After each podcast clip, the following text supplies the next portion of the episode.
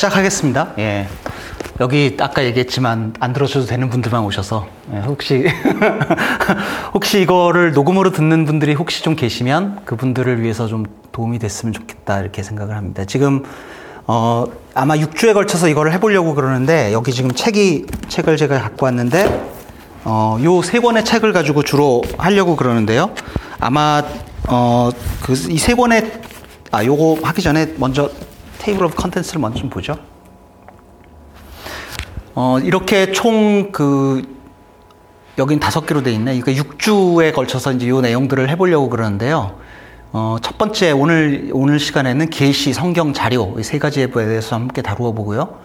그 두 번째 시간에는 하나님 삼위일체 그리스도, 어, 그 신론이라고 불리는 그 파트를 좀 하고 하게 되고, 그 다음에는 창조, 인간, 죄, 타락, 그리고 그 다음에는 교회 종말, 어, 종말이 여기 두 번 들어갔네. 그 다음에 맞아요. 하시면 하나님 나라. 이렇게 해서 한번 총 해가지고 한 여섯 번 정도에 걸쳐서 이걸 해보려고 좀 생각을 하고 있습니다. 아, 그 하나 빠진 게 그거군요. 저기 창조, 인간, 죄, 타락과 교회 종말 사이에 뭐가 들어가냐 하면 구원론, 예, 구원에 관한 이야기하고 그 다음에 맨 마지막 시간에는 하나님 나라 이야기를 하면서 6주에 걸쳐서 마무리하겠습니다. 어, 교재는 지금 제가 좀 전에 보여드렸던 이 세 권의 책을 가지고 할 건데 어, 브루스 밀른이 지은 기독교 교리 핸드북 요거는 제가 전혀 모르던 책이었는데 목사님이 소개해 주셔가지고 제가 보니까 되게 쉽게 잘 돼 있더라고요. 네, 그래서 어, 아마도 어, 좀 그 비교적 보수적인 신학교에 대해서 많이 쓰는 그 조직 신학 교재는 웨인 그루덤 책을 많이 아마 쓰는 걸로 제가 알고 있는데 제가 보기에는 웨인 그루덤 책보다 아마 이것도 지금 그 신학교에서 교재로 쓰나요? 그럴 정도의 난이도가 되는 책인가요? 잘 모르겠는데 하여간 그 웨인 그루뎀이 추천도 했더라고요 이거를 예, 그래서 그 그리고 전반적으로 아마 웨인 그루뎀의 미 이야기했을 정도의 신학적 입장과 비슷한 정도로 아마 쓰지 않았나 싶고요 제임스 패커가 추천하기로는 가히 모든 사람을 위한 기독교 강요라 할 만하다 이렇게 추천을 했대는데 이 예, 책을 아마 이 책의 내용이 아마 제일 많이 포함되지 않을까 싶고요. 그리고 전반적인 흐름은 어, 여기 제가 이제 요거는 한국말 번역이 없는데 알리스터 맥그라스의 Christian Theology 요 책을 어, 전반적인 흐름을 사용하는데 좀 쓸 거고 특별히 알리스터 맥그라스 이 책이 좋은 이유는 어떤 시, 특정한 신학적 입장을 이렇게 막 소개하기보다는 가능한 한 자기는 객관적인 입장에서 다양한 신학적인 입장을 좀 소개하는 그런 형식으로 쓰여져 있거든요. 그래서 그런 입장에서 아마 이게 좀 도움을 얻을 수 있을 것 같습니다. 그리고 세 번째로 보는 책은 조직 기독교 조직 신학 개론 세물교 플러스에서 얼마 전에 번역돼서 나온 책인데 목사님도 목사님이 이거를 저걸 영어 책을 소개시켜 해 주셔 가지고 이렇게 인터넷 찾아보니까 한국말 번역이 있더라고요. 근데 아마 어 그러니까 저도 나름대로 이제 아 물론 뭐 신학 그 공부를 할 거나 이런 사람 당연히 아니지만 저도 나름대로 신학적인 어떤 견해가 있고 입장이 있고 어 그런데 제가 적어도 제 테이스트로는 기독교 그 다니엘 밀리올리의 책이 제 신학적인 견해와 아마 제일 비슷한 톤이 아닐까 싶은데 어 그래도 그럼에도 불구하고 제가 이제 오늘 이번에 강의를 하면서는 가능하면 좀 더 객관적인 입장에서 다양한 신학적 입장들을 좀 제공해 드리려고 어 이렇게 노력을 하겠습니다. 그래서 이 세 권의 책을 주, 로 이제 보면서 할 건데 아마 딱 한 권을 어, 사서 공부하겠다 하면 아마 요 브루스 밀른의 기독교 교리 핸드북 요 책을 사서 공부하면 제일 도움이 되지 않을까 싶습니다. 음, 그리고 그러면 첫 번째로 계시 성경 자료 요 시, 요거를 이제 시간에 좀 다루어 보겠습니다.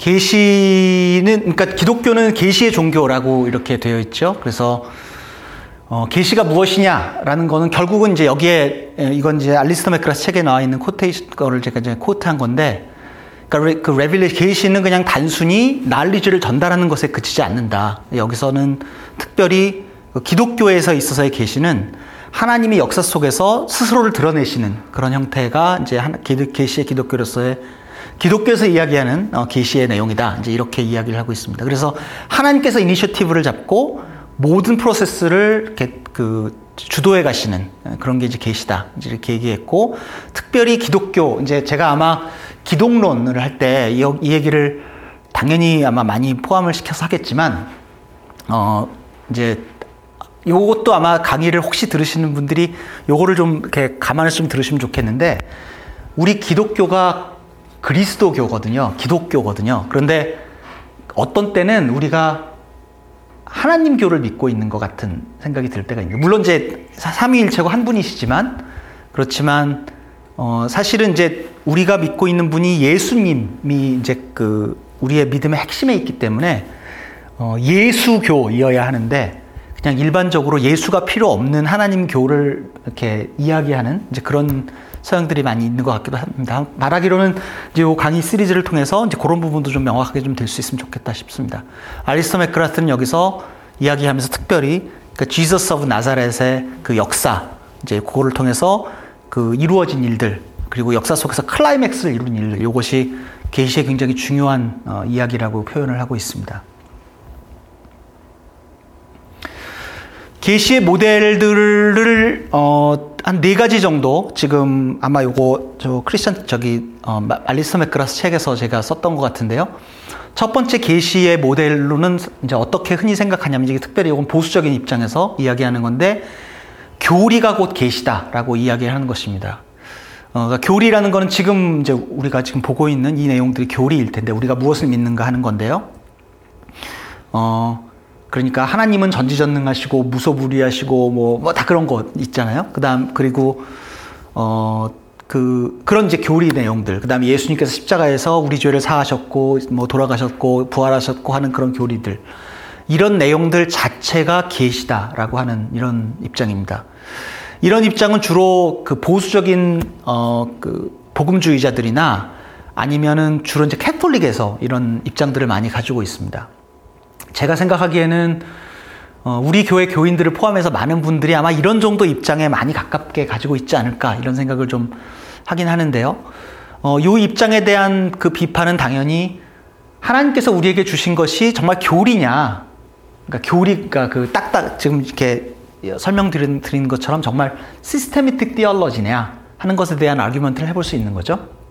아까 이제 제가 그 말씀을 드리려다가 말한 언급을 안 했는데 그러니까 systematic theology라는 건 어떤 거냐면 어, 우리가 믿고 있는 어떤 복잡한 내용들, 이 복잡한 내용들을 상당히 체계적이고 구체적으로 정리해 놓은 내용인 거죠. 그러니까 systematic하게 정리해 놓은 거죠. 그래서 하나님이란 누구신가, 인간 누군가, 창조는 무언가, 구원은 어떻게 얻는가 하는 것을 말하자면 우리 버전, 실리콘밸리 버전으로 하면 파워포인트, bullet point로 이렇게 만들어 놓은 것이 systematic theology죠.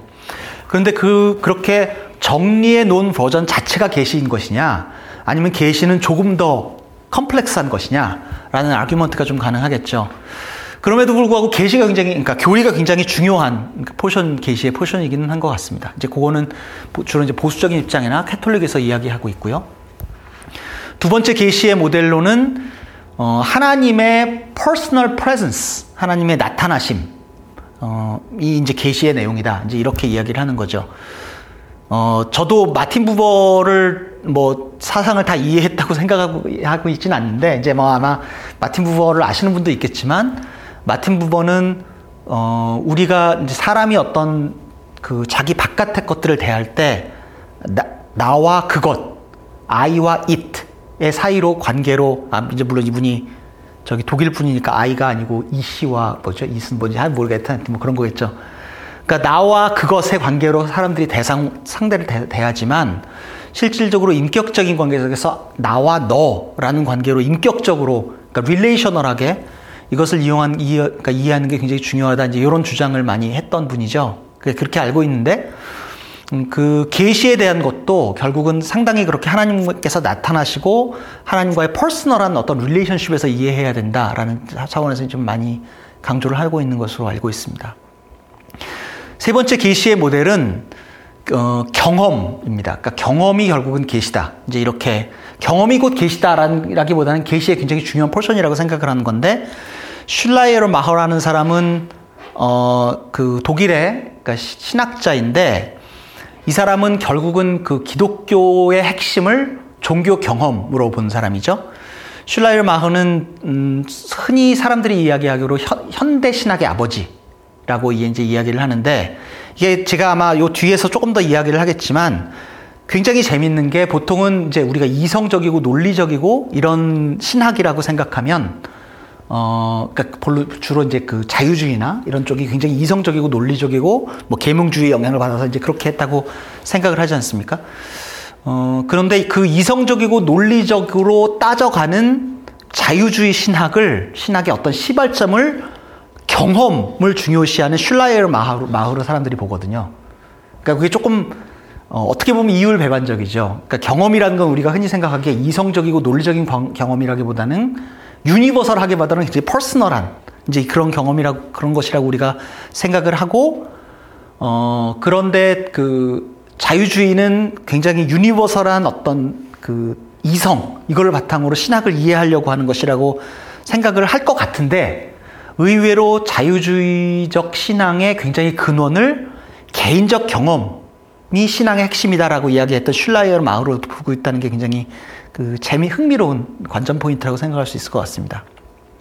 어쨌든 그런 의미에서 보면, 그러니까 우리가 이제 아마 제가 뒤에 그 소스들, 그러니까 그 기독교 우리가 신학을 하는 중요한 소스들에 대해서 이야기를 할 때 다루겠지만, 어, 어쨌든 경험도 굉장히 계시의 중요한 어, 포션, 포션이긴 맞는 것 같습니다. 네 번째로 이야기할 할 것은 역사로서의 계시입니다. 그러니까 파넨베르그라는 사람이 이제 아주 되게 재밌는 학자인데요. 독일의 이제 신학자인데 어, 이분의 그 스승이라고 할 수 있는 사람이 이제 불트만이라고 하는 신학자이거든요.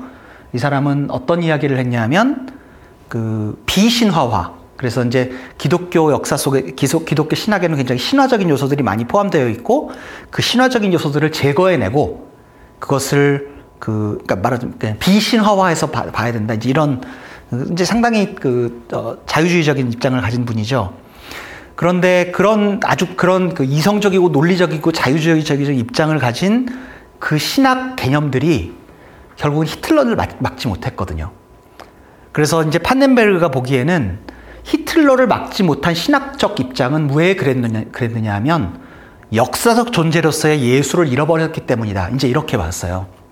그래서 판넨베르는 그 역사에 대한 강조를 굉장히 그 많이 강조를 했고 아마 기독론 얘기할 때 historical Jesus를 좀 다룰 수 있으면 파넨베르그 얘기를 조금 더 할 수 있을지도 모르겠는데 어쩌면 우리가 이제 뭐 N.T. Wright이나 뭐 이렇게 이야기하는 그 소위 그, 그 historical Jesus 이야기하는 사람들의 어떤 그 흐름들을 아주 처음에 이제 제시했던 그 first wave라고 볼 수 있다고 이제 저는 이제 생각을 하는데 어, 파넨베르그 같은 사람은 그러, 거기서 조금 더 나아가서 일반적인 인간의 역사 그냥 일반적으로 뭐 나라가 흥하고 망하고 하는 그런 모든 역사 자체가 하나님의 계시다. 이제 이렇게 얘기를 했습니다. 요거는 생각해 보면 되게 이제 파격적인 접근이라고 볼 수 있는데 어그 계시라는 것은 그러니까 계시라는 영역을 굉장히 넓혀 놓은 거죠.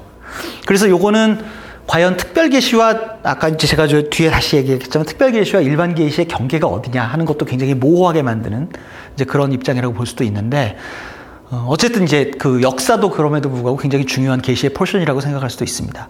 특별히 역사가 중요한 계시의 이야기다라고 이야기할 때 우리가 중요, 중요하게 감안해서 들어야 할 것은 그 성경이 형성되는 과정 같은 걸 보더라도 결국은 역사 속에서 성경들이 형성이 되거든요. 하나님께서 우리가 믿기로는 이제 결국은 하나님의 섭리에 의해서 성경이 그렇게 형성되었다라고 보는데 성경이 형성된 것은 결국 역사 속에서 형성되거든요. 그러니까 우리가 계시의 근원, 계시의 아주 원천적인 것이라고 믿고 있는 성경도 결국은 역사와 무관하지 않은 거죠. 그러니까 성경이 형성된 자, 과정 자체가 역사 속에서 이루어졌기 때문에 그런 차원에서 보면 이제 페나 파넨베르가 이야기한 역사로서의 계시 입장도 좀 주목해 볼 만한 것이라고 이제 생각을 합니다. 어, 예. 칼바르트의 계시는 어디에 위치합니까? 칼바르트는 그 굉장히 중, 그 사람은 이제 결국은 계시가 거의 전부잖아요. 위에서 내려 꽂히는 계시. 그게 전부이기 때문에 칼바르트는 가령 역사, 역사가 계시다라는 입장은 굉장히 극렬하게 반대할 수 있는 사람이죠. 그래서 파, 그 칼바르트와 아마 그 에밀 브루너의 논쟁 같은 것들이 이제 독일 그 신학에서 유명한 논쟁이었던 걸로 알고 있는데 에밀 브루너가 아마 제가 뒤에 조금 더 이야기하겠지만 에밀 브루너는 그 자연 자연 신학 그러니까 자연 속에서 하나님을 발견할 수 있다라는 신학을 많이 강조했던 사람이잖아요. 근데 칼바르트는 특별 계시가 굉장히 중요하다. 성경이 굉장히 중요하다. 그리고 성경에 의해서 위에서 내려 꽂히는 하나님의 하나님 되심의 그 계시가 중요하다. 이제 이렇게 생각했던 사람이기 때문에 아마 요 네 가지 관점에서 보면 계시 이퀄 교리 여기에 가장 제일 가깝지 않을까 싶은데요. 이제 그것보다는 조금 더 이제 조금 더 넓은 컨텍스트에서 성경을 강조했던 이제 그런 입장으로 저는 이해하고 있습니다. 아니에요? 그럼 어떤 어떤가요, 그럼? 아니 몇, 예, 몇개 해주세요. 교리로서는 아니고 예, 예 교리노선 아니죠. 예, 예, 예, 예, 예.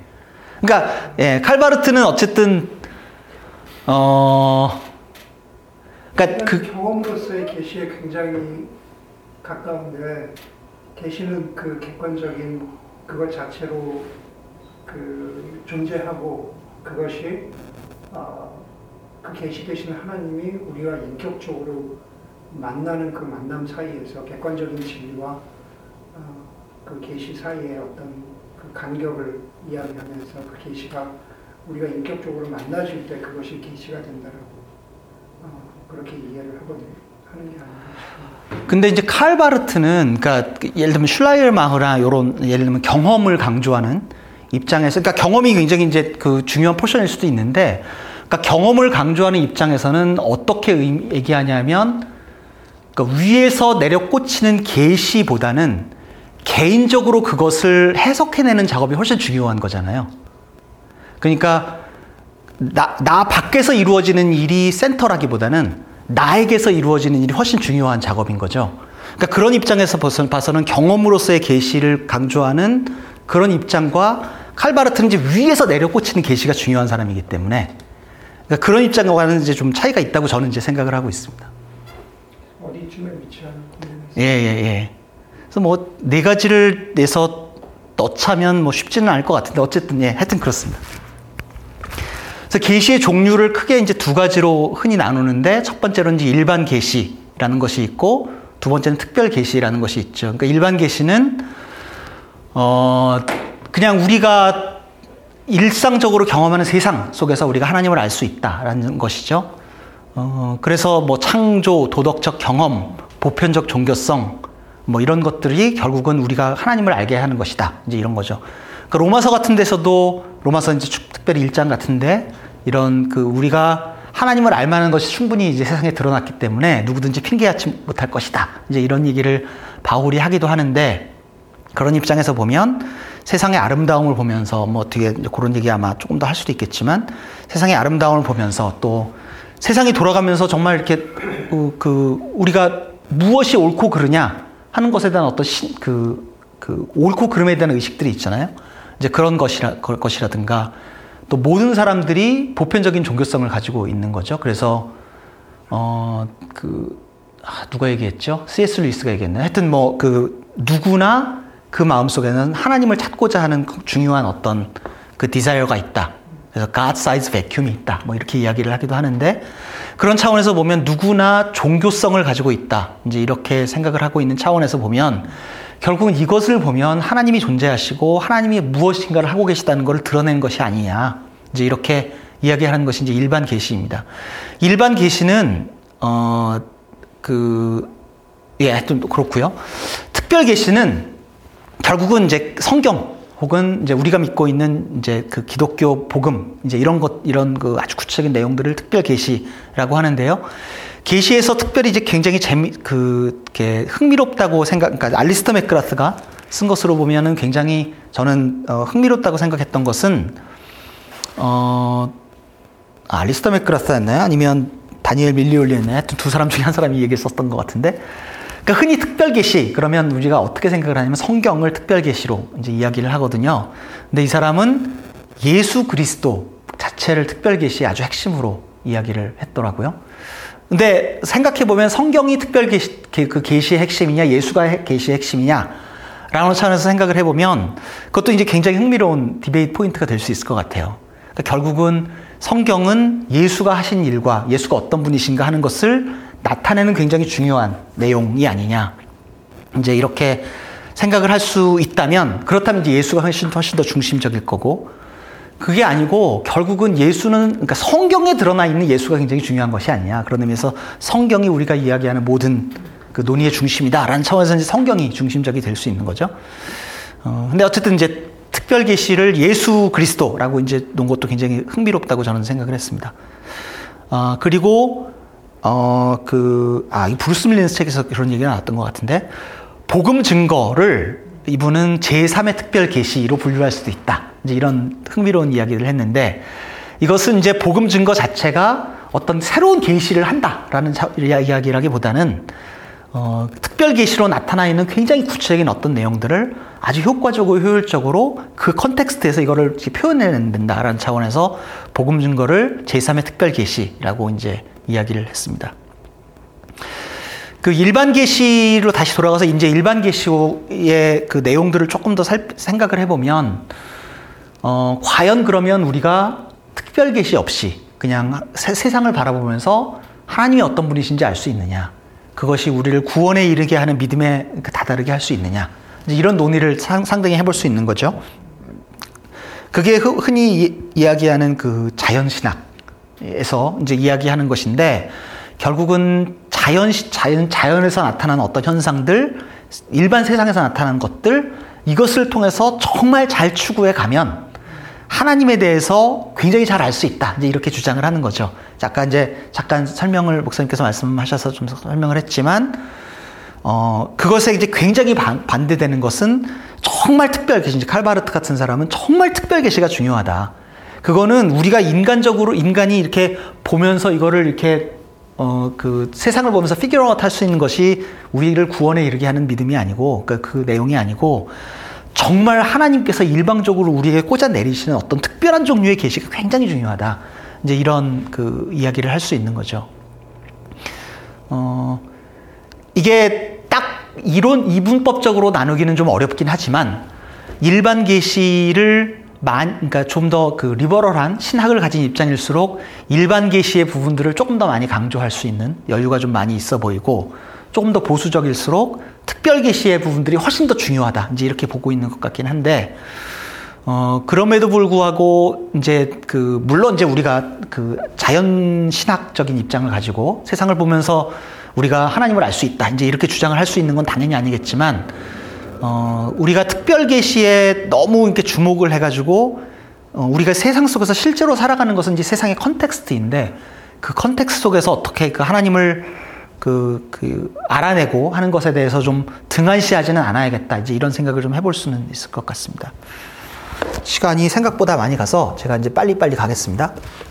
자연신학에 대해서 잠깐만 좀 언급을 하면, 자연신학을 그 그냥 아주 그냥 언어로 표현해서 그 정리를 하자면, 비기종, 비종교적 전제로부터 종교적 결론에 이르게 하는 신학이다. 그런 거죠. 그래서 하나님이 존재한다라는 전제를 가지지 않고 세상을 봤더니 하나님이 전 존재하더라. 이제 깨닫게 된다든가 뭐 이런 거죠. 프란시스 베이컨 같은 사람이 이제 굉장히 유명한 책을 했죠. 우리가 세상을 이해하는 두 권의 책이 있다. 성경과 자연이다. 이제 이런 얘기를 했고, 어, 이것은 실제로 굉장히 많은 사람들이 그, 이, 그 자기의 논리를 펴는데 이용하는 이제 이런 것이기도 하죠. 어, 자연에서 하나님을 찾는 길 이런 거를 이런 어떤 패스웨이들이 있을까 이것들 좀 생각을 해보면 인간 이성이 굉장히 이제 당연히 중요한 패스웨이입니다. 그래서 우리가 살아가면서 세상이 어떤 세상인가 하는 것을 좀 잘 따져보고 그 다음에 성경을 읽어보면서 자꾸 이제 논리적으로 생각해보고 또 하여튼 그런 거죠. 그래서 어 그 천체가 움직이는 걸 보면서 아 이게 정말 그 왜 이렇게 움직일까 하는 이성들을 잘 활용해가면서 아, 이제 그런 그 하나님을 찾아가는 방법들이 있을 수 있는 거고요. 세상의 질서 혹은 자연 질서 이런 걸 보면서 하나님을 찾는 것도 가능을 합니다. 어, 가능하다고 이제 이야기를 할 수 있습니다. 그래서 자연 질서란 건 좀 전에 제가 얘기했던 것처럼 천체가 움직이는 것, 그 다음에 뭐 꽃이 피고 꽃이 지고 열매를 맺고 하는 그런 사이클이라든가 조금 더 디테일하게 들어가서는 DNA가 얼마나 fine tuning이 되어 있느냐, 뭐 물리적 법칙의 그 물리 상수들이 얼마나 fine tuning이 되어 있느냐 뭐 이런 것들을 보면서 이렇게까지 fine tuning이 디자인이 되어 있다면 하나님이 계시, 계시지 않겠느냐 이제 이렇게 이야기를 할 수 있는 거죠. 그런 자연 말고도 일반적으로 세상 속에서도 그러니까 세상이라는 건 여기서 인간적인 인간 사이의 관계 이런 것들을 포함할 수도 있는데 이런 세상 속에서의 어떤 질서들 그러니까 우리가 살아가면서 당연히 우리가 그 어슴하고 있는 것들을 가만 보니까 이게 너무 질서가 되어 있더라라는 것으로부터 그 하나님, 그러니까 창조주가 있지 않겠느냐 이런 것들을 찾아볼 수 있는 거고 또 마찬가지로 뭐 세상의 아름다움. 그래서 멋진 산이나 들이나 강이나 이런 걸 보면서 오세요, 어서 오세요. 보면서 어 그 하나님께서 어, 계시, 정말 계시구나 이런 것들을 좀 생각해 볼 수도 있는 거죠. 아까 이제 칼바르트 얘기가 자꾸 나왔지만 제가 신학자들의 이름을 막 그 이렇게 던지면서 너무 어렵게 이거를 가져가지 않기를 굉장히 바라긴 하지만 그럼에도 불구하고 여러분들이 혹시 이걸 듣고서 밖에 가서 아는 척 할 수 있는 만한 꺼리는 드려야 되기 때문에 그래서 혹시 딴 데 가서 칼바르트 얘기하면 굉장히 있어 보이거든요. 그러니까 어, 칼바르트는 정도는 이름을 좀 외워두는 것도 굉장히 좋을 것 같습니다. 어, 아까 얘기했지만 이제 칼바르트는 그당 그 유럽에서 그 특히 이제 독일에서 자유주의적인 신학 입장을 입장에 대해서 이건 도저히 못 견디겠다. 그리고 자유주의적인 신학 입장에서는 도저히 그 하나님을 잘 찾을 수 없다. 이제 이렇게 얘기를 해서 이분, 이분은 계시를 강조를 한 거죠. 아까 이제 자꾸 반복했지만 위에서부터 내려 꽂히는 계시 이것이 굉장히 중요하다. 이제 얘기를 했죠. 그래서 사실은 이제 조금 더 어 그 리즈너블하게 혹은 조금 더 어, 시리어스하게 신학을 이야기하는 사람들 중에서는 어 그러니까 흔히 우리가 보수적인 입장에서 신학을 이야기하는 사람들은 어떻게 이야기를 하냐면 우리 보수적인 신학의 적은 자유주의다. 그러니까 신, 성경에 기반을 두지 않고 다른 것에 이제 자꾸 이제 인간 이성이나 이런 것에 기반을 두고 생각하는 신학이 우리 복음주의 신학, 어, 보수적 보수 신학이 굉장히 적이다. 이렇게 이야기를 하는데 적어도 제가 판단하기로는 칼바르트라는 그 독일의 신학자에 의해서 자유주의는 처참하게 깨졌다. 저는 이제 거의 그렇게 보는 입장이거든요.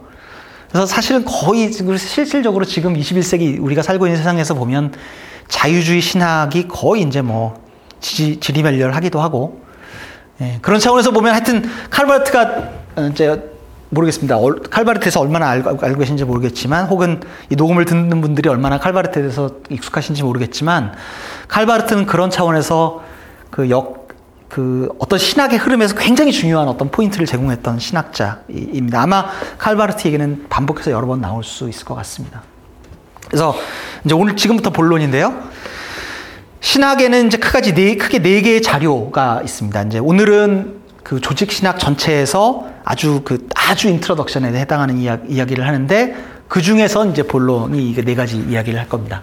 그래서 성경, 전통, 이성, 경험 이것이 우리가 신학을 하는 중요한 네 가지의 소스다. 이제 이렇게 이야기를 했습니다. 요거는 주로 알리스 제가 이제 말씀드린 알리스터 맥그라스 책에 나와 있는 내용을 주로 이제 다룬 것입니다.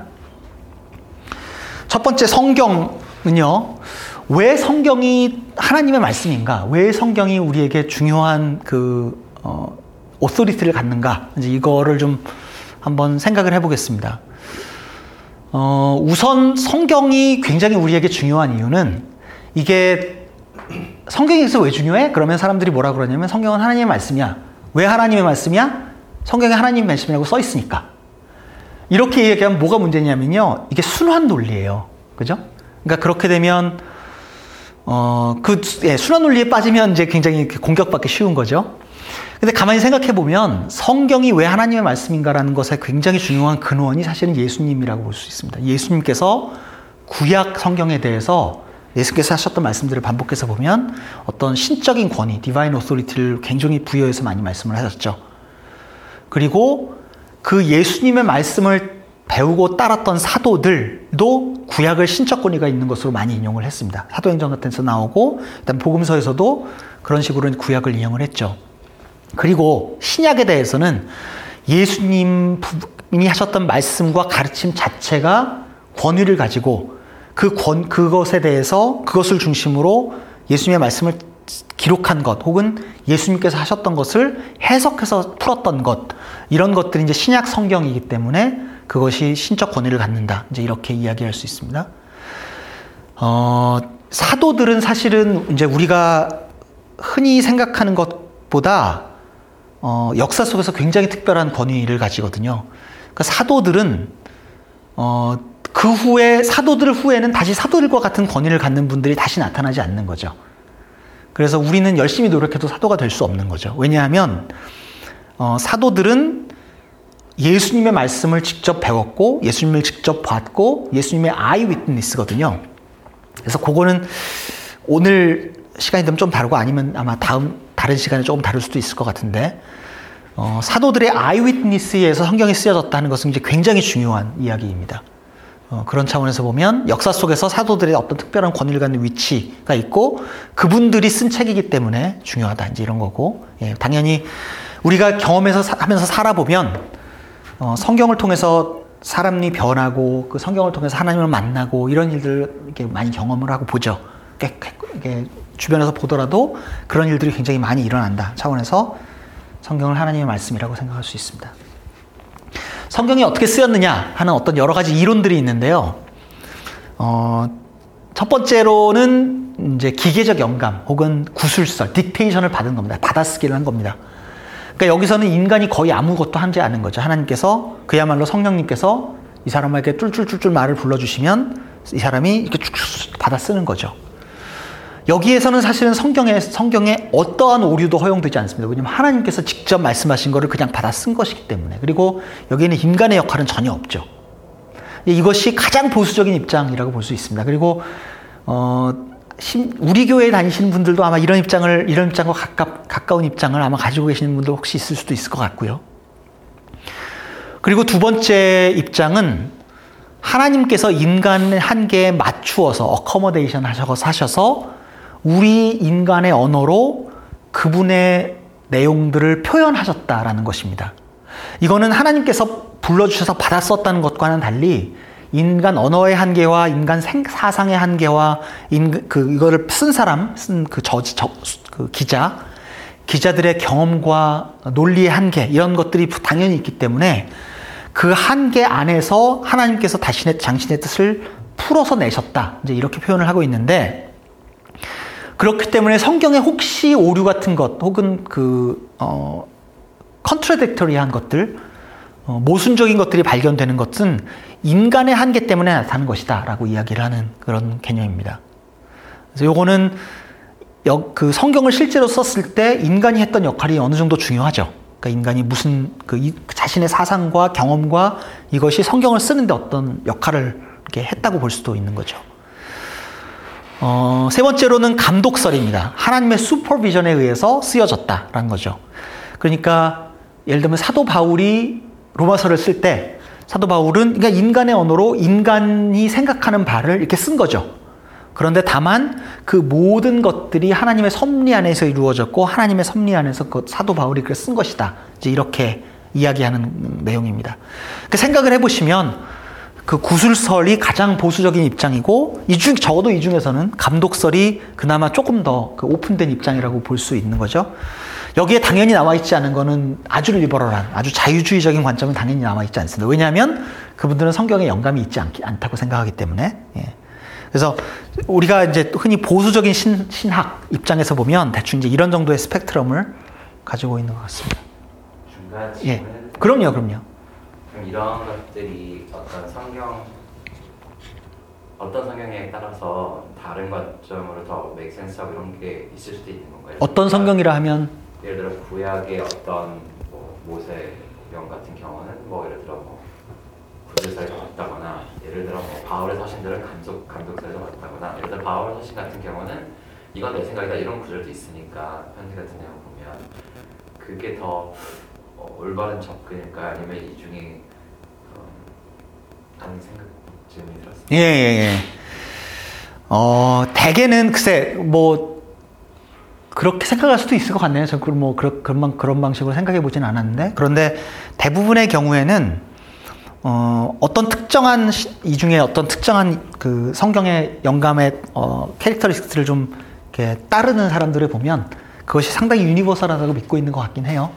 제가 아마 요 뒤에 이제 신약 구약 얘기할 때 잠깐 이야기하겠지만, 어, 제가 이게 이걸 하면서 자꾸 조심스러워서, 어, 그러니까 어떤 이야기들을 하여튼 조심스러워서 막 얘기하면 오해를 살 수 있기 때문에, 어, 그래서 좀 조심스럽게 이야기를 하긴 하겠지만, 사실은 구약과 신약은 쓰여져 있는 방식이 좀 다르긴 합니다.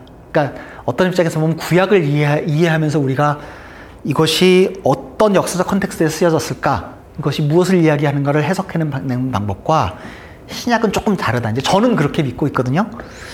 그거를 설명할 때 혹시 요것과 연관시켜서 제가 익스플리시하게 아마 설명은 하지 않겠습니다. 왜냐면 좀 조심스러워서. 근데 아니면 끝나고 녹음 안 될 때 제가 송영자랑 다시 얘기를 하든가. 제가 그 설명할 때 한번 다시 이거 생각해 보세요. 어, 폰트가 좀 깨졌네. 예. 성격, 성경 권위에 대해서 부적절한 접근들이 있는데 이제 첫 번째로는 성경 문자주의. 예, 요거는 요 이 책에 다니엘 밀리올리 책에 나와 있는 내용을 제가 쓴 겁니다. 어, 성경 문자주의적인 접근은 좀 적절하지 않다. 이제 이렇게 볼 수 있습니다. 어, 그러니까 축자 영감 혹은 축자 영감이 어떤 거냐면 그야말로 성경에 쓰여져 있는 한 글자 한 글자가 모두 다 영감을 얻은 것이다. 이제 그런 거죠. 그리고 구술설 아까 얘기했던 것처럼 인간의 역할이 하나도 없이 딕테이션 된 것이다. 이렇게 이야기할 때는 되게 성경 문자주의라는 것에 이제 빠지기 쉽죠. 어, 성경 문자주의가 갖는 그 폐해는 예를 들면 이거는 그 제가 다른 강의할 때 아마 썼던 것 같은데 어, 열왕기 상인가 하에 보면 어떤 이야기가 나오냐면 그 동그란 물 저기 물물 담는 그릇을 디자인하는 어, 그 instruction이 나오는데 거기 뭐라고 나오냐면 지름이 그 예를 들면 지름이 30cm고 그 다음에 원의 둘, 아, 지름이 10cm고 원의 둘레가 30cm다. 이제 이런 식의 얘기가 나와요. 단위가 센티미터는 당연히 아닙니다. 근데 어쨌든 지름이 10이고 원, 둘레가 30이다. 이런 얘기가 나와요. 이제 그거에 따르면 원주율이 3이잖아요. 그러니까 성경 문자주의를 주장하는 사람은 성경에서는 원주율, 파이를 3이라고 이야기한다. 이제 이렇게 주장을 하게 되는 거잖아요. 그렇지 않은 거죠. 그러니까 그거는 성경을 문자적으로 해석해서 그거를 꼭 문자적으로 모든 것이 한 글자 한 글자가 다 맞다라고 그 붙잡아서 될 것이 아니고 거기서 어떤 이야기를 하고자 하는지를 잘 풀어내는 것이 굉장히 중요한 거죠. 농담 삼아서 어떤 분이 그런 얘기를 하던데 나는 양의 문이다라고 했을 때는 예수님이 그래서 뭐 경첩이 있고 뭐 손잡이가 있고 이런 얘기가 아니다. 그러니까 양의 문이라는 건 메타포다. 이렇게 얘기를 하는 거죠. 어, 그래서 어쨌든 이렇게 문, 문자주의는 좀 조, 조심할 필요가 있습니다. 특별히 이제 문자주의를 이야기할 때 아마 저를 포함해서 여기 계신 분들이 그, 다 자라온 신학적 환경은 어, 성경 문자주의적인 것들을 이렇게 굉장히 따르는 입장에 있었을 가능성이 많이 있는데요. 저도 그렇고. 그런 분들이 많이 이야기하는 것이 성경의 무오함을 굉장히 많이 이야기합니다. 성경은 한 글자 한 글자가 하나도 흠이 없다. 이제 이렇게 이야기하는 거죠. 저도 성경이 무오하다라는 표현을 쓰지는 않지만 성경에 정말 그 이야기하는 바에 대해서 전적으로 신뢰하고 믿고 성경이 우리의 신앙의 궁극적인 그 오소리티가 된다고 믿지만 그런 차원에서 보면 이제 성경의 무오함을 이야기할 때 영어로 보면 inerrancy라는 게 있고요. infallibility라는 게 있습니다. 그래서 inerrancy라 infallibility는 조금 어감이 좀 달라요. 그래서 보, 좀더 보수적인 입장을 가지신 분들은일수록 inerrancy를 주장을 하죠. 그러니까 성경에 한 글자 한 글자도 하나도 그야말로 조, 조사 하나까지도 하나도 문제가 없다. 그런 거고요. infallibility는 어, 성경이 이야기하는 바가 하나도 잘못되지 않다, 않았다. 그러니까 그 조금 다르죠. 어떤 의미에서 보면 살짝 더 오픈되어 있는 개념이라고 볼 수도 있습니다. 그것과는 달리 실제로 이렇게 그 축자 영감 구술설을 주장하시는 분들이 이제 이런 것들을 많이 이야기를 한다면 조금 더 열려있는 입장을 가지신 분들은 디바인 오소리티를 가졌다. 이제 이렇게 이야기를 하죠. 그러니까 성경이 어, 한 글자 한 글자가 모두 다 영감을 얻어서 쓰여졌다라고 생각하기보다는 인간의 어떤 경험이나 이런 것들이 녹아져 있고 이 모든 것들이 하나님의 authority에 의해서 쓰여진 거다. 신적 권위를 가진 거다. 성경이. 이제 이렇게 이야기를 합니다. 예, 제가 제 아까 저, 전반부에 말씀드렸던 것처럼 제 신학적 입장들을 입장을 강력하게 주장하지 않으려고 굉장히 노력을 많이 하고 있는데 그런 입장에서 보면 쓴 한번 생각을 해보십시오. 예, inerrance가 맞을지, infallibility가 맞을지, divine authority가 맞을지. 예. 아마 이제 이 강의들이 계속 진행되면 온, 이번 강의 세션에서는 어, 조직 신학을 하고 언젠가는 성서 신학도 하게 될 거고 뭐 역사 신학도 하고 이런 식으로 그 아카데미 세션에서 좀 더 할 수 있게 된다면 아마 성서 신학 할 때 이런 얘기를 좀 더 해볼 수 있겠죠. 어, 그 다음에 두 번째로 좀 주의해야 될 거는 성경 역사주의입니다. 그러니까 성경을 역사적 자료로 읽고 역사적 사실이 얼마나 여기에 맞는가에 아주 치중을 하는 거죠. 가령 다니엘서에 보면 어떤 이야기가 나오냐면 그 다니엘서 처음에 보면 어, 느부갓네살 왕, 왕이 다니엘 그러니까 예루살렘을 침략해 가지고 예루살렘이 망했다 이런 얘기가 나와요. 그런데 그게 그 역사적인 기록을 따져보면 그 당시에 느부갓네살 왕이 바빌론의 왕이 아니었어요. 그러면 이게 이상한 거잖아요. 성경에는 바빌 느부갓네살 왕이 쳐들어왔다고 써 있는데 지금 고고학을 보면 이게 아닌 거예요. 그러면 어떻게 돼? 이게 이제 헷갈리는 거죠. 그러면 이게 아니야. 그 지금까지 발견된 고고학 역사가 다 틀려서 성경이 맞아. 이게 진짜 얼마나 사실인지를 내가 증명해내고야 말겠어.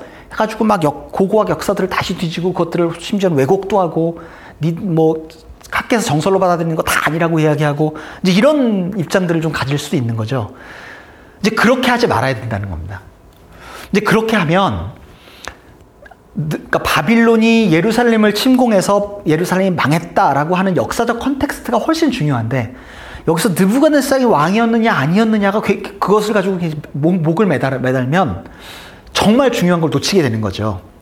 실제로 제가 이제 아마 우리 교회에서 언젠가 이, 이 얘기도 했을 것 같은데 제가 적어도 판단하기로는 거기서 느부갓네살 왕을 왕으로 썼던 다른 이유가 있습니다. 이제 하여튼 그건 뭐 그렇고 하여튼 그래서 그런 입장에서 성경을 역사적 자료를 읽고 역사적 사실을 증명하는 것에 집중하는 역, 성경 역사주의도 주의해야 합니다.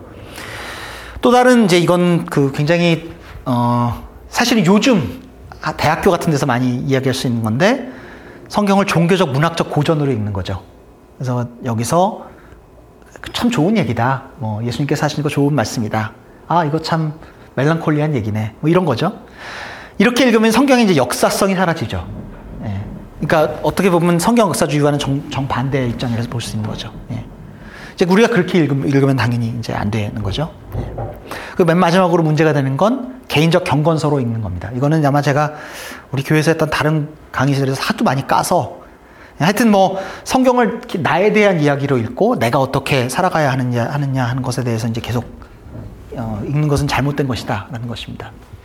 성경 해석을 하기 위해서는 역사적 문학적 감수성을 가지고 해석을 하는 것이 굉장히 중요하고요. 어, 그래서 어, 실제로 시편이면 시로 읽어야 되는 거죠. 근데 이제 시편을 그 한 글자 한 글자를 뽑아가지고 여기서 역사가 어떻고 이제 이렇게 따져서 읽으면 시편을 재미없게 읽는 거죠.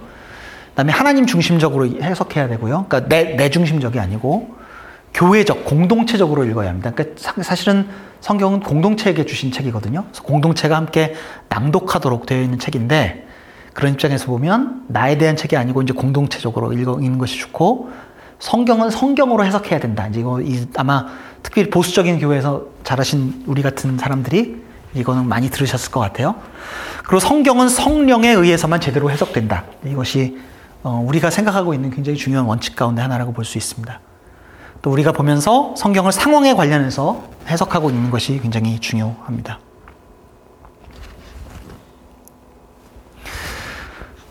그래서 구약과 신약과 외경과 위경에 대해서 잠깐 좀 설명을 드릴게요. 구약은 어, 보통 뭐 하여튼 굉장히 오랜 기간에 걸쳐서 쓰여졌죠. 그래서 한뭐 뭐 500년, 600년, 1000년 뭐 그렇게 보시면 되는데 뭐 그렇게까지는 된지 모르겠지만 하여튼 굉장히 오랜 기간에 걸쳐서 구약이 쓰여졌고요. 편집되었습니다.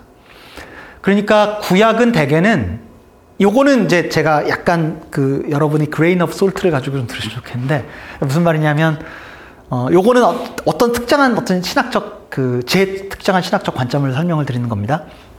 가령 창세기 같은 경우에 모세가 썼고 그 다음에 그 이스라엘 백성들이 출애굽을 하는 과정에서 이게 완성이 됐을 것이다.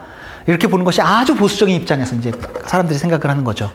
근데 이제 저 같은 사람은 어떻게 보냐면 이것이 구약 그러니까 그 구약 역사 속에서 쭉 이 사람들이 여러 가지 형태의 문서들을 가지고 있고 여러 가지 자료들을 가지고 있었는데 이것이 아마도 최종적으로 지금의 형태로 편집되는 과정은 굉장히 오래 걸렸을 것이다. 이제 이렇게 보는 거죠. 이제 뭐 창세기 같은 것뿐만 아니고 이제 구약에 나타나 있는 거의 모든 책들을 이제 대개 이제 전 이렇게 보고 있는데 만약에 그렇게 보고 있다면 그 오랜 시간에 걸쳐서 하나의 문서가 오랜 시간에 걸쳐서 쓰여지고 다시 편집되고 쓰여지고 다시 편집되는 과정을 거쳤다면 그것은 어떻게 되었을 것이냐면 그 문서에 이스라엘 백성들이 살, 살아내고 있는 신앙의 신앙 고백이 담겨 있는 것이라는 거죠. 그래서 창세기에는 이스라엘 백성들이 믿고 있는 하나님이 어떤 분이신가 하는 신앙 고백이 그 안에 담겨 있는 것이다. 이렇게 볼 수 있는 겁니다. 이게 이것만으로 딱 설명이 안 되면 어, 괜찮습니다. 너 이렇게 뭐 이해 못하고 넘어가셔도 괜찮을 것 같습니다. 두 번째 신약은 구약과는 조금 달리 그 아이위트니스 어카운트입니다. 그러니까 제가 이제 이것도 다른 강에서 좀 설명했던 것 같기도 한데 어 지난 지난 설 지난주 설교에 목사님이 그 말씀하셨던가? 하여간 네. 어 처음에 이제 아 우리 성경부 시간에 했구나. 예. 저기 계좌시 성경부 시간에 처음에 초대교회 성도들은 어떻게 생각하냐면 예수님이 곧 오실 거라고 생각했거든요. 자기들이 죽기 전에 예수님께서 오실 것이라고 생각했어요.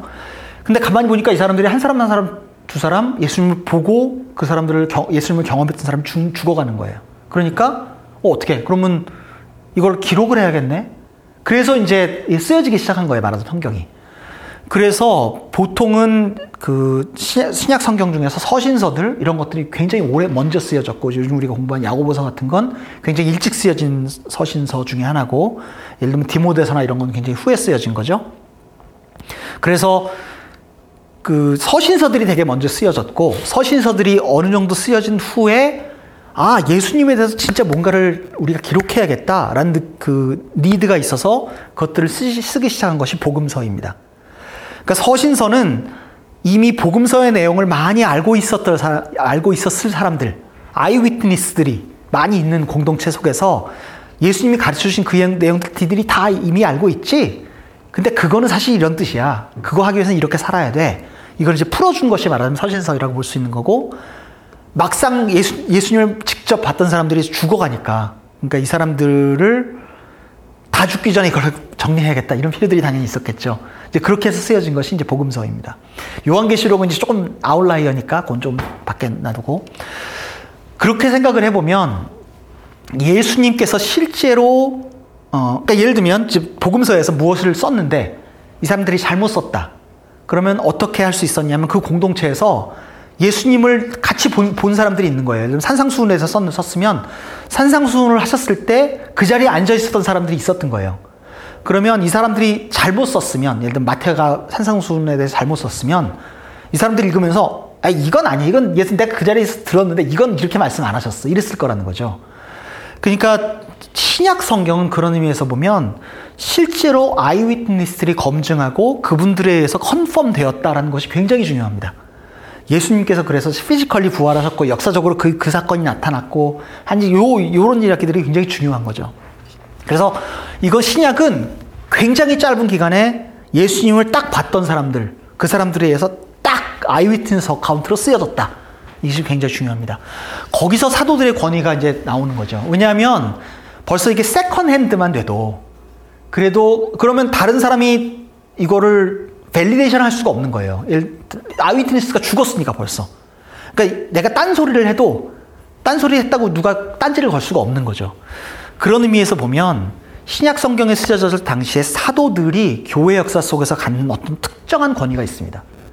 그래서 요즘 뭐 신사도 뭐 이래가지고 다른 얘기들 하신 분들인데 우리가 새로운 사도다 뭐 전혀 그렇지 않고요. 그런 건 불가능합니다. 사도들은 역사 속에서 딱 그 순간만 있었던 거죠. 외경이라는 거를 혹시 들어보신 적이 있는 카톨릭 성경을 보면요.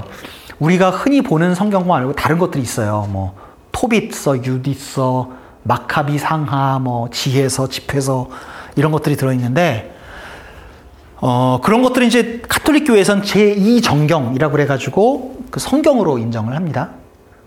어, 근데 이제 이거는 되게 어떤 거냐면요. 어, 그 신구약 중간기라고 불리는 기간 동안에 어, 이스라엘 백성들이 많이 흩어졌죠. 이집, 이집트 같은 데로 많이 흩어졌는데 흩어졌는데 이 사람들이 자기들이 그러니까 그 말하자면 여기 이미 미국 이민 오면 여기서 자란 애들이 한국말 잘 못하잖아요. 그러니까 마찬가지로 그렇게 흩어진 사람들이 자녀들이 히브리 말을 못 읽는 거예요. 그러니까 이 사람들이 어떻게 했냐면 그 히브리어를 헬라어로 번역했어요. 그거를 70인경, 70인역, 셉투어진트라고 부르거든요. 그런데 그렇게 헬라어로 번역하는 그 셉투어진트, 70인경 그 버전에는 주로 외경이라고 불리는 이 그 문서들이 많이 포함되어 있어요. 그리고 사실은 대부분의 외경이 그 신구약 중간기 때 많이 쓰여졌어요. 그러니까 고 그렇기 때문에 그 70인 경을 굉장히 중요하게 생각하는 사람들은 당연히 70인 경과 많이 붙어 있었던 모든 그 이 외경들을 성경의 권위로 인정을 했겠죠. 예, 그런데 기독교가 이제 형성되고 이제 기독교가 이제 잘 쉐입업 되는 과정 속에서는 어, 그 70인경보다는 원래 그 히브리말 성경 이것들을 더 이렇게 어답트해서 사용을 했거든요. 그래가지고 그 주로는 외경보다는 그, 아, 그 외경이 이제 보통 특별히 개신교에서는 많이 이렇게 adopt되지 않는 이제 그런 것이라고 볼 수 있습니다. 그런데 외경도 시간 되면 읽어보면 굉장히 중요한 insight를 굉장히 많이 줘요. 그러니까 제가 제가 이제 지난 시간에 주장을 했던 것처럼 저는 그 예, 집회서와 뭐 예를 들면 그 우리가 이야기 보고 야고보서에 공, 그 공통점도 많이 있다고 보고 예를 들면 마카비 상하와 다니엘서와의 공통점 이런 것도 굉장히 많이 있어 보이고 하여튼 뭐 이런 것도 굉장히 재밌습니다. 위경이라는 게 있습니다. 그러니까 이건 어떤 거냐면 성경에 포함되지도 못했고 성경으로서의 권위도 없는 것들이에요. 예를 들면 구약 시절에 보면 그 이스라엘 백성들 사이에 돌아다니고 있었던 문서 중에 에녹서라는 게 있었어요. 에녹은 알지만 우리가 이제 구약에 나오는 그야말로 한 줄 나와 있는 사람이잖아요. 그냥 오래 살다가 그냥 잘 갔다. 그렇죠? 그런 사람이잖아요. 오래 산 거죠. 하나님과 동행하고. 근데 그 에녹서에 보면 예를 들면 뭐 아담과 하와에 대해서 조금 다른 얘기들도 나오고 막 이런 거예요. 그러면 그게 성경적 권위가 있느냐? 어, 이스라엘 백성들이 이것들을 아마도 봤을까, 그러니까 상당히 많이 봤을 것 같다, 같다. 이제 이렇게 사람들이 생각을 하는데, 시간이 거치면서 이것들이 성경으로 이제 사람들이, 아, 이거는 그래도 시적 권위는 없어. 이제 이렇게 생각을 했던 거죠. 그 다음에 신약 성경으로 보면 뭐 도마복음이라든가 마리아복음이라든가 뭐 이런 것들이 있는 거예요. 뭐, 또 베드로, 베드로 계시록이라든가 뭐 이런 것들이 있는 거예요. 그러니까 이런 것들은 대개는 이제 신약 그 버전에서 보면 실제로 도마복음을 도마가 쓴 게 아닌 거죠. 그러니까 마리아 복음이 예를 들면 우리가 성경 보고 있는 그 마리아가 아닌 거란 아닌 거죠.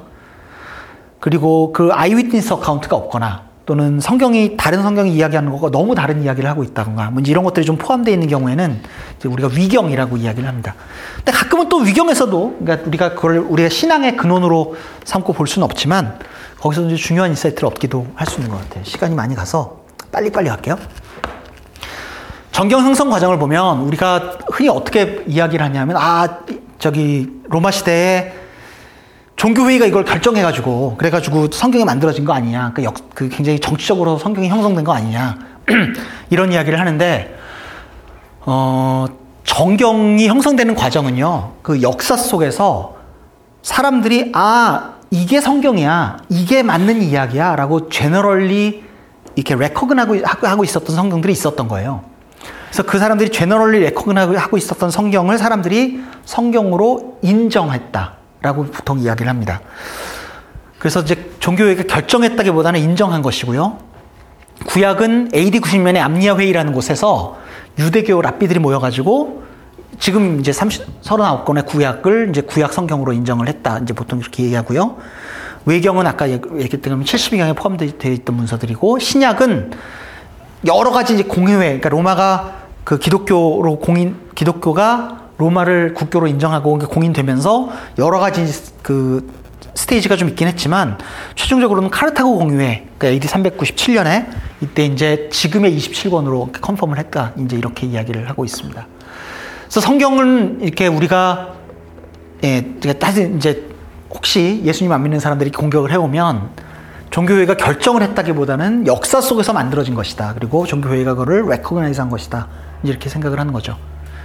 예, 그래서 하여튼 아까 제가 아주 초창기 초반기에 이제 얘기를 했지만 성 우리가 믿고 있는 신 그 revelation 그러니까 저기 계시가 성경이냐 전통이냐 역사냐 이런 것들에 대해서 좀 가만히 생각을 해볼 때도 이게 굉장히 같이 이렇게 엮여 있는 거예요. 사도들의 전통, 역사 속에서 성경이 만들어진 것, 또 성, 그렇게 만들어진 성경, 또 성경이 그것들을 어떻게, 어떻게 해석해내느냐. 이것이 막 엮여져 있는 거죠. 그래서 전통 없이, 역사 없이 성경을 읽는 것도 위험할 수 있지만, 당연히 성경 없이 전통만, 역사만 주장하는 건 굉장히 위험한 거죠. 예, 하여튼 그런 생각을 해볼 수 있습니다. 자, 전통. 요거는 이제 나머지 세 가지는 확 지나가고, 앞으로 5분 내에 끝내겠습니다. 예배 드려야 되니까. 전통은 이렇게 생각하면 됩니다. 우리가 성경을 읽다가 보면 여러 가지 다른 의견들과 해석들이 나올 수 있는 거예요. 그러면 어떤 게 옳아, 어떤 게 맞아 이렇게 질문을 할 수 있는 거죠. 그러면 이렇게 어, 이야기를 합니다. 그 다양한 견해 중에서 무엇이 옳은가 하는 걸 어떻게 얘기할 수 있어? 라고 할 때 보통 전통을 이야기를 합니다. 보통 그 거짓된 가르침을 구별해내는 굉장히 중요한 기준으로 사도적 전통을 이야기를 하는데 요거는 Vincentian canon, 그러니까 Vincen, Vincentian 원리라고 해야 되나? 네. 하여튼 이런 원리들을 가지고 이제 보통 전통들을 이야기해요. Universal, universality. 언제 어디서나 모든 사람들이 믿어왔던 것. 어느 특정한 공동체나 어떤 특정한 지방만 믿어온 것이 아니고 전적으로 믿었던 것. Antiquity. 옛날에 사도, 전, 사도 적인들도 보통 이렇게 생각했던 것. 이제 그런 거죠. 컨센서스. 교회 지도자들도 대충 인정하는 것. 이제 이런 것들을 전통이다. 이렇게 이야기를 했다고 합니다. 예, 그러니까 그래서 그 전 요거는 이제 전통과 성경 성경을 이해하는 아, 어떤 그 세 가지의 다른 관점입니다. 첫 번째로는 성경은 전통적으로 이해되어 온 방식으로 성경을 해석하는 것이 옳다라고 생각하는 방식이에요. 예, 그게 한 가지 방식이고 두 번째는 전통과 성경은 두 가지가 중요한 계시의 소스다 이렇게 보는 거죠.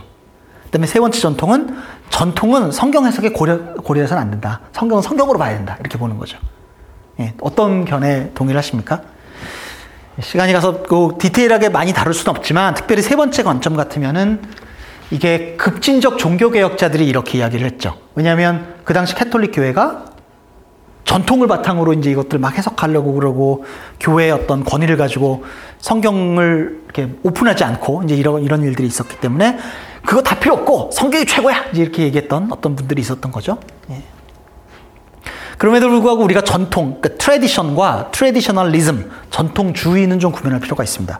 특별히 아주 전통주의의 대표적인 예가 신약의 그 바리새인들 뭐 이런 사람들이죠. 예. 그런 건 좀 주의할 필요가 있죠. 세 번째 그 신학의 source로는 이성입니다.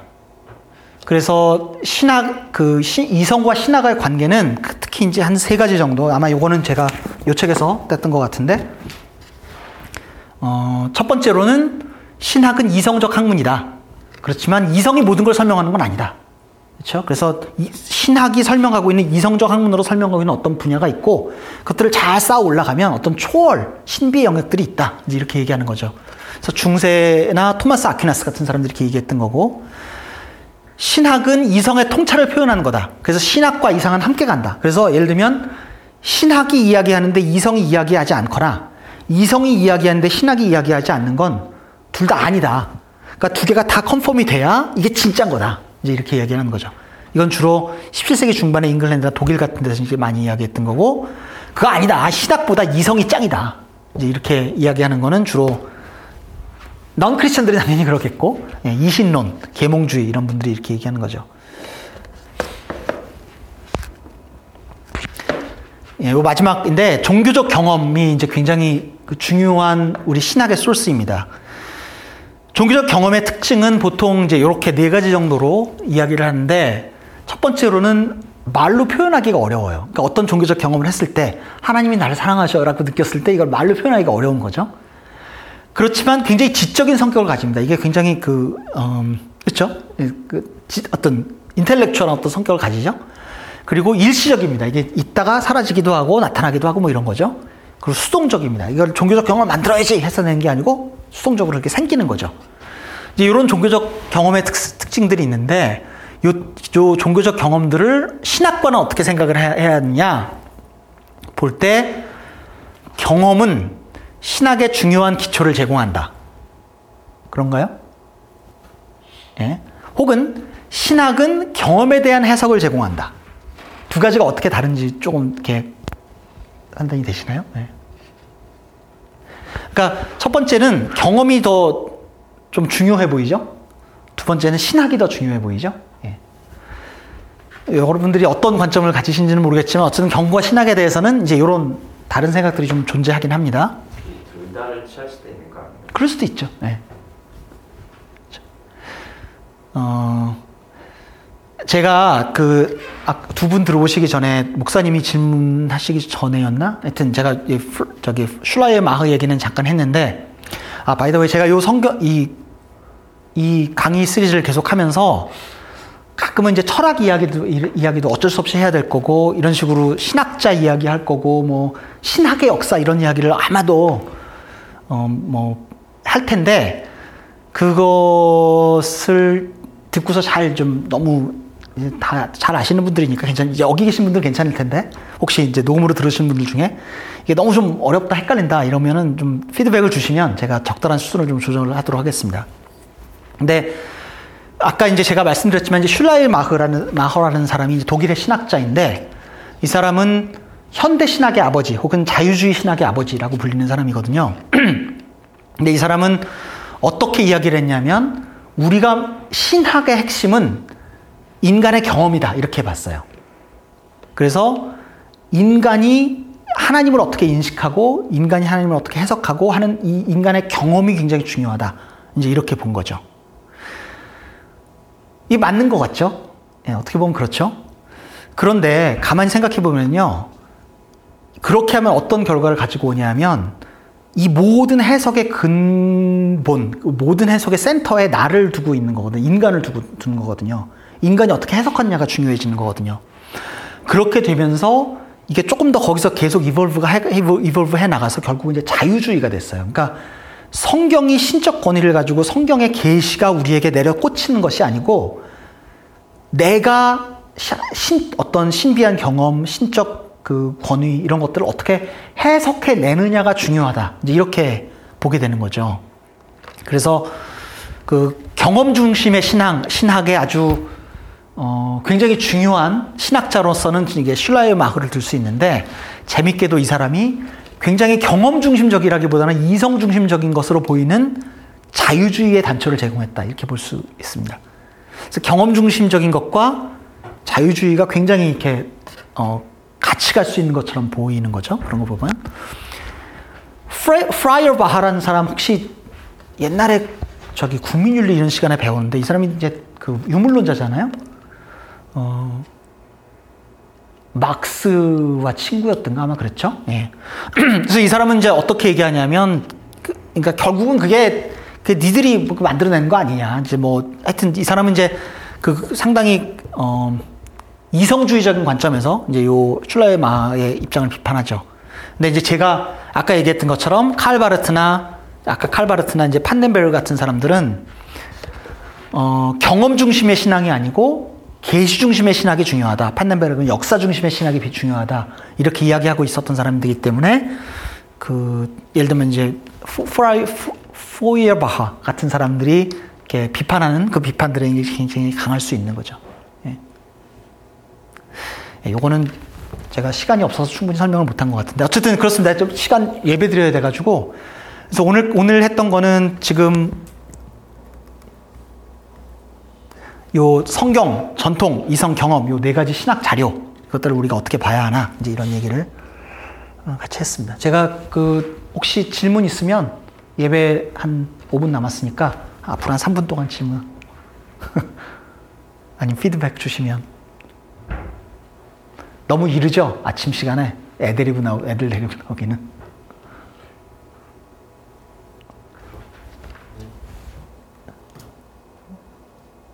너무 있나? 괜찮아요? 예. 애들이 일찍 일어나서 시간 좀 하는 건데 시간이 모